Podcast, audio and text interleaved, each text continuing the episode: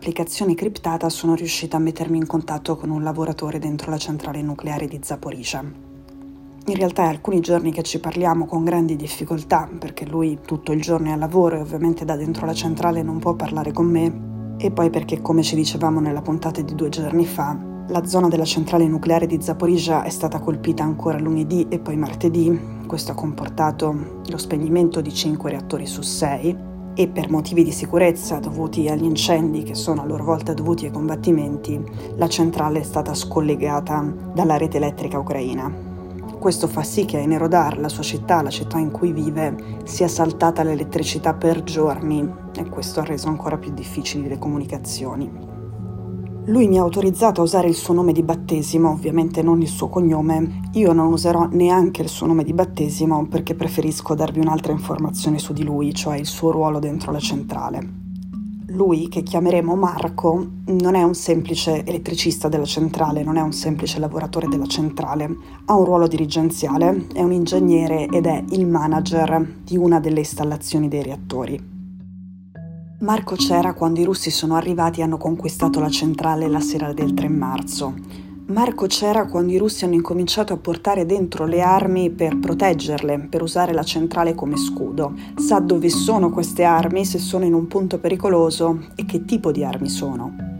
Marco c'era quando c'è stata la visita degli ispettori della IEA e sa com'è andata, cosa i russi gli hanno effettivamente permesso di fare e cosa non gli hanno permesso di fare e lui ha assistito all'arresto dei suoi colleghi ed era presente anche nel momento in cui è stato chiesto da parte dei russi di svuotare una delle vasche per il raffreddamento dei reattori perché i russi pensavano che gli ucraini ci avessero nascosto delle armi.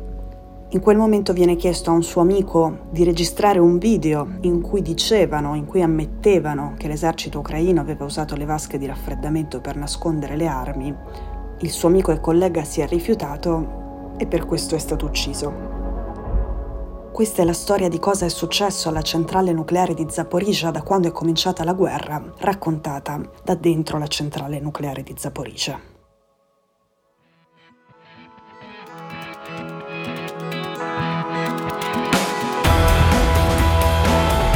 Sono Cecilia Sala e questo è Stories.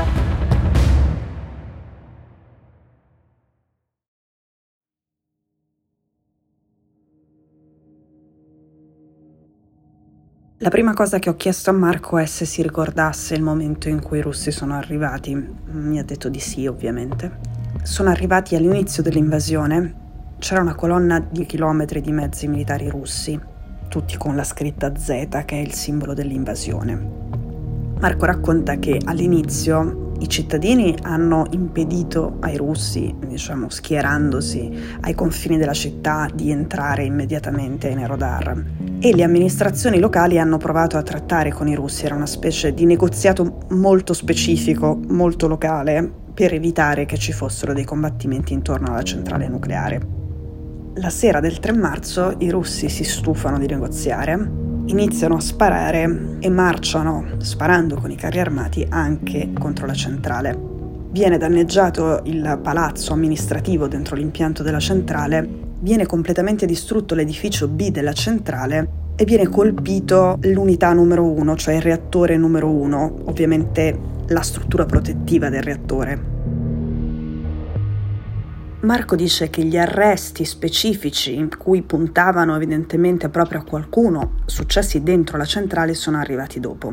All'inizio i russi hanno cominciato, come fanno sempre quando arrivano e occupano una città, un villaggio, ad arrestare i poliziotti, i militari, i veterani, chiunque possegga un'arma e anche i membri della difesa territoriale poi hanno iniziato ad arrestare chiunque si fosse esposto troppo sui social network a favore dell'indipendenza ucraina e tra quelli c'erano anche dei dipendenti della centrale. Il problema di questi arresti è che, dice Marco, chiunque lavori nella centrale è qualcuno che ha svolto anni e anni di una formazione molto specifica e ai massimi livelli. Non è facile diventare un operatore di una centrale nucleare, non è facile sostituire un operatore di una centrale nucleare. Lui dice che se ne contano almeno 100 di arresti di dipendenti della centrale da parte dei russi ci sono altre persone che sono semplicemente scomparse. Marco dice che adesso il numero di persone che lavorano è troppo basso, che è talmente basso da essere un livello critico e che per questo, oltre a tutti gli altri fattori di stress di cui abbiamo parlato due giorni fa, i lavoratori che sono rimasti sono molto stressati perché devono fare turni anche di 16 ore per coprire il lavoro che non possono fare quelli che sono stati arrestati, che sono spariti o che sono scappati volontariamente. Gli ho chiesto se gli fosse mai capitato di lavorare mentre un cecchino russo lo puntava Gliel'ho chiesto perché questa notizia era stata riportata alcune volte, gli ho chiesto se fosse mai capitato a lui o se avesse visto altri suoi colleghi lavorare in questa condizione e mi ha detto che assolutamente no, questo non è mai successo. Arriviamo alla missione delle Nazioni Unite a Zaporizhia, la missione della IEA, dell'Agenzia internazionale per l'energia atomica. C'è stata la missione in cui è andato anche Grossi, è andato anche il presidente e poi sono rimasti come missione permanente, come osservatori permanenti, due inviati della IEA a Zaporizhia.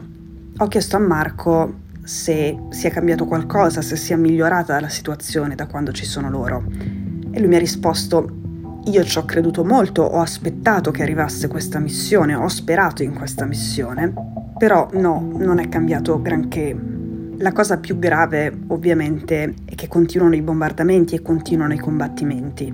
E io gli ho chiesto se da lì, trovandosi sul campo, è riuscito a capire da dove arrivano questi colpi. Da una parte è strano che essendo quella una zona occupata dai russi, i russi colpiscano se stessi, Dall'altra parte le postazioni russe sono distanti dalla centrale, i russi non sparano da quel punto e quindi può essere che sparando verso Nikopol, a ciò che c'è di fronte all'altra riva del fiume, dall'altra parte di Zaporizhia e in una zona sotto il controllo di Kiev, sotto il controllo degli ucraini, può succedere che dei colpi sparati con delle armi non precise come l'artiglieria cadano vicini alla centrale Marco fa questo ragionamento. Gli ucraini sono più lontani, i russi sono più vicini. Io da qui dalla centrale non sento solo l'atterraggio del colpo, sento anche lo sparo, sento anche il momento in cui il colpo parte. Secondo Marco, se il colpo fosse stato sparato dagli ucraini, loro sono troppo lontani e non lo avrebbe sentito, avrebbe sentito solo l'atterraggio. Poi dice, dal momento dello sparo al momento in cui la bomba casca vicino a noi passano tra i due e i tre secondi ed è un tempo troppo breve che copre una distanza piccola e anche questa, secondo lui, non è compatibile con i punti da cui potrebbero fare fuoco gli ucraini. Torniamo alla missione della IEA. Gli ho chiesto se hanno potuto parlare con gli inviati speciali dell'ONU se i russi gli hanno permesso di parlare liberamente o se gli hanno detto prima che cosa dovevano rispondere agli osservatori internazionali. Gli ho chiesto se erano da soli mentre parlavano con gli osservatori internazionali oppure se c'erano anche i russi a controllare. Lui mi ha risposto letteralmente, cara mia, la missione per essere indipendente ovviamente non aveva dentro né russi né ucraini. C'erano italiani, argentini, nessun italiano o argentino sa distinguere un ucraino da un russo. Non è che non ci hanno fatto parlare liberamente, non ci hanno fatto proprio parlare con gli inviati speciali dell'ONU. Quando gli osservatori della missione hanno chiesto vogliamo parlare con i lavoratori ucraini della centrale, quelli che la conoscono bene, che sono qui da anni, i russi gli hanno detto certo e poi gli hanno fatto parlare con dei tecnici russi della Rosatom, dell'agenzia atomica russa, invece che con noi. Lui mi ha detto che un'altra cosa che lo preoccupa è la tipologia di armi che i russi tengono dentro la centrale. Due giorni fa parlavamo dei 40 mezzi militari russi dentro la centrale, ma senza dei dettagli su che cosa siano in particolare, che cosa ci sia dentro. Marco mi ha detto che cosa c'è dentro. Ci sono carri armati T-72, carri armati sovietici del 1972, ci sono mezzi blindati per le truppe, ci sono i lanciarazzi multipli e gli Uragan, ci sono mortai installati su dei pick-up e ci sono i cannoni e le munizioni per i cannoni. Tutte cose estremamente esplosive. In sintesi, Marco mi ha detto che non è affatto rassicurato dalla presenza degli osservatori internazionali e che non gli sembra che le cose stiano andando meglio. Come dicevamo due giorni fa, e come mi ha raccontato ovviamente anche lui, Venerdì la centrale è stata completamente scollegata dall'alimentazione esterna, l'alimentazione esterna del sistema di raffreddamento dei reattori. Lunedì è saltato anche l'ultimo canale esterno, che era un canale minore a basso voltaggio e di riserva. La centrale fa affidamento esclusivamente su se stessa, non c'è un ulteriore piano B se le cose vanno male in questo caso al sistema di refrigerazione e se non viene alimentato in poche ore comincia un processo irreversibile di meltdown, un processo irreversibile di fusione che porterebbe a un disastro paragonabile non a Chernobyl ma a Fukushima in Giappone nel 2011. Noi ci sentiamo domani.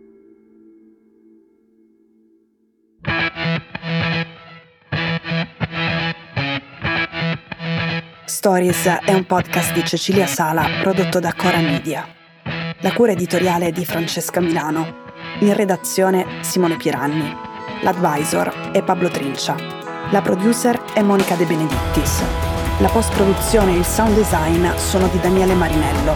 La supervisione del suono e della musica è di Luca Micheli.